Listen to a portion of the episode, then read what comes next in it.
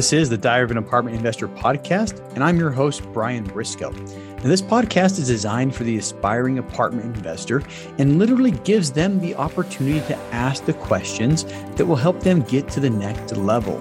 So, if you're an aspiring apartment investor, this podcast is for you. Now, this podcast is brought to you by the Tribe of Titans multifamily educational community. It's your one stop shop for learning how to succeed at apartment investing. Hey, welcome to another episode of the Diary of an Apartment Investor podcast. This is a multifamily brief episode. And just want to remind you this podcast is brought to you by the Tribe of Titans multifamily investing community.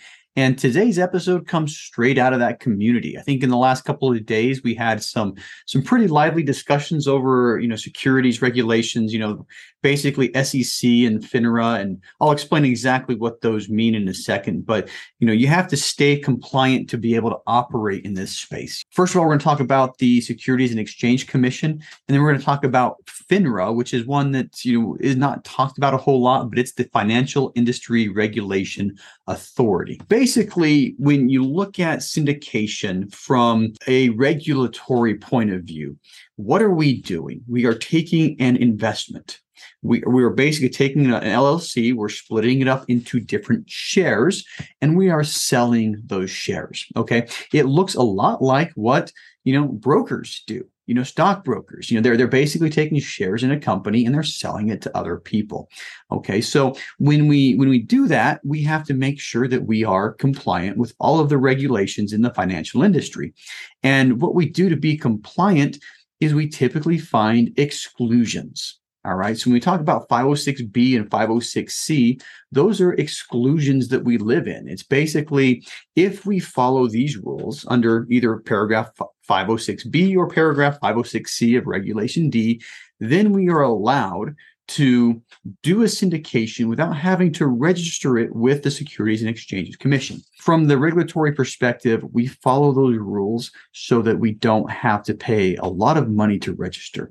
Now, the penalty for not following the rules, well, let's say you you close on a $10 million property you raise $3 million in capital and then there's a whistleblower you know somebody complains hey i don't think these guys did it right basically what the Security and Exchanges Commission is going to require you to do is return all of your member capital. Okay. You have to basically cash out your investors, give them all of their invested capital back and get them out of the deal.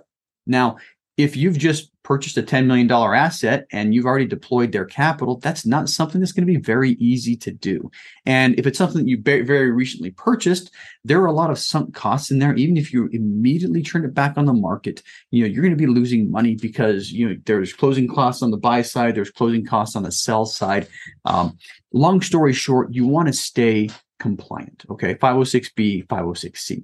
All right. What we're going to talk about right now, and this this was kind of prompted by a couple of emails I've gotten in the last couple of weeks. We're going to talk about brokers and broker dealer laws. So there's this other agency called FINRA, the Financial Industry Regulation Authority.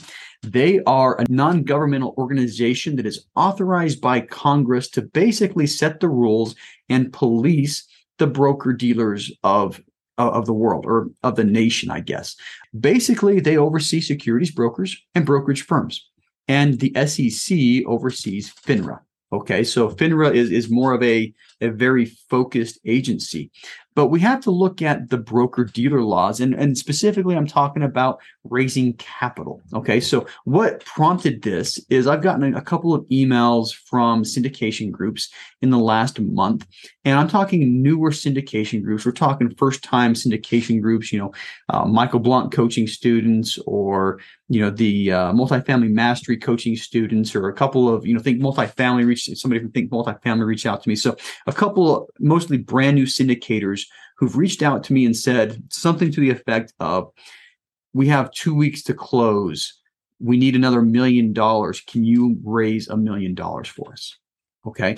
From one perspective, it's like, hey, great, you know, another deal. But at the same time, when we start looking at broker dealer laws, I think there are a lot of red flags that go up on this opportunity right here because of the broker dealer law. Let's talk about exactly what a broker is. This is basically from the FINRA website, and I'm paraphrasing a broker is anyone engaged in effecting business transactions for others. A couple of things that are common to brokers is their compensation is based off the size of the transaction.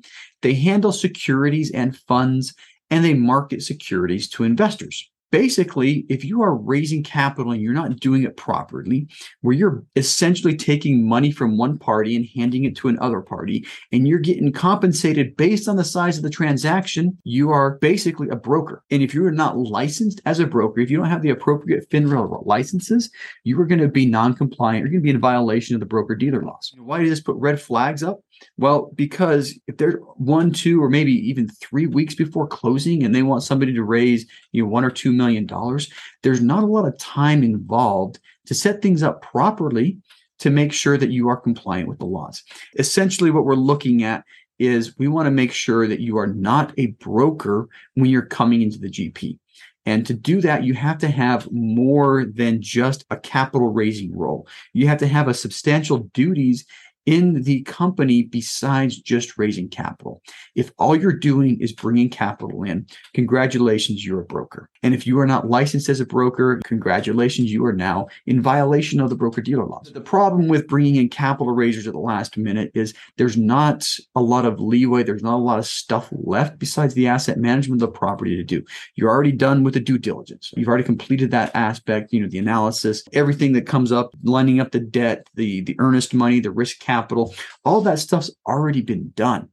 And you're bringing somebody in to bring capital in the 11th hour before you start operating. Yeah, okay, you can make that person part of the asset management team, but if you get called to the carpet, you know, if you're being investigated at this point, a good prosecuting attorney is going to look at that. And they're going to look at the timeline and they say, this person came in two weeks before they closed. They brought in some money and now they're part of the asset management team. That doesn't sound right because what legitimate company, what legitimate group is not going to have the asset management filled out and decided upon prior to two weeks before you close? that's going to be a red flag for a lot of people. Basically, how do you get around this? Plan ahead is the answer. If you think you're going to need people to come in to help you raise capital, bring them in early and give them more responsibilities than just raising capital. And that means you have to carve out a little bit more of the GP for them than just the raising capital. Because remember, if the compensation is based on the size of the transaction, their compensation package is completely based on how much money they raise. There's probably some sort of issue there with, with the broker dealer laws. One way to do it is, like I said, you bring them in early. What I've done in the past with people who come in as primarily to raise capital is you make them put some earnest money in. That is something besides raising capital. You have them put some of the earnest money down. You have them participate in some of that risk capital that goes out. That's one thing. Bringing them in early, have them come out for the physical due diligence, have them show up, have them walk the property with you. Due diligence is something completely unrelated to raising capital. If you have them participate in the due diligence, there's another part of the puzzle or another part of the, the company that they are taking part of its legitimate role. But the idea is the more and more places you can get them involved, the more likely it is that a regulatory agency like FINRA is going to look at your deal and say, yep, they are not just a capital raiser. They have a legitimate role in this company besides bringing capital to the table. Now, you can also involve them in the asset management as well, but the more places where you can involve people and the earlier you bring them in, the better off you're going to be. Now, as far as capital raising, I think maybe a year and a half ago, and you know, it's September 20th, 2022 right now.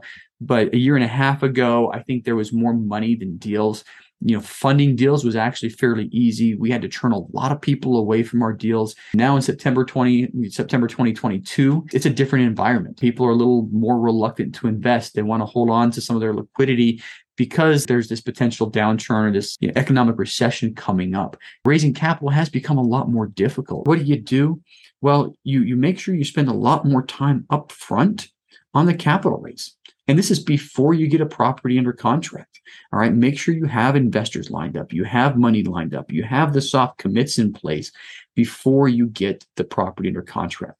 And I've said this before on several different podcast episodes. It's not, this is not the field of dreams. It's not if you build it, people will come. If you get a good deal, it doesn't necessarily mean the capital is going to be there. You have to have that set up before you get under contract. One of the dangers of waiting too long to set that up is the broker dealer laws and the longer it takes you to bring in somebody extra to help with the capital raise, the more likely you are to be in violation of those broker dealer laws.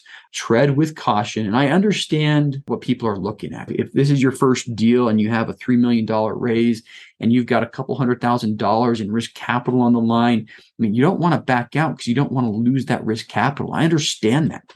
All right. I've been in that position before. I've been in the position where, you know, we were about ready to walk away from a quarter million in risk capital if we didn't raise the money. I've been there before and understand the feeling, but at the same time, you've got to do things properly. And that's part of being a good steward of your investors' money is to do things properly and make sure that you are abiding by the broker dealer laws. Anyway, I'll get off my soapbox right now. Basically, try to get your capital taken care of long before the deal.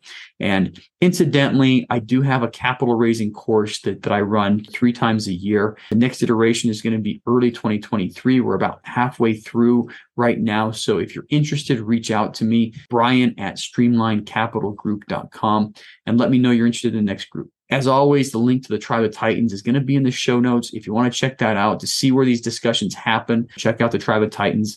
It's uh, the tribeoftitans.info for the, the web page and the actual community is at the Tribe of Titans.com. And there is a small subscription fee. It's 40 bucks a month. That's it for today. Enjoy the rest of your day. Thanks for listening to the Diary of an Apartment Investor podcast by the Tribe of Titans. If you're still listening, you obviously liked it. So go ahead and subscribe to the podcast, leave a five star rating and review if you haven't already, and then make sure to check out our YouTube channel, which incidentally has a ton of video content that you'll also enjoy and learn from. Now, if you're interested in being on the show, go to our website, diaryofanapartmentinvestor.com, and fill out the questionnaire on the website. And for more educational content and for more information about our educational community, check us out at thetribeoftitans.info.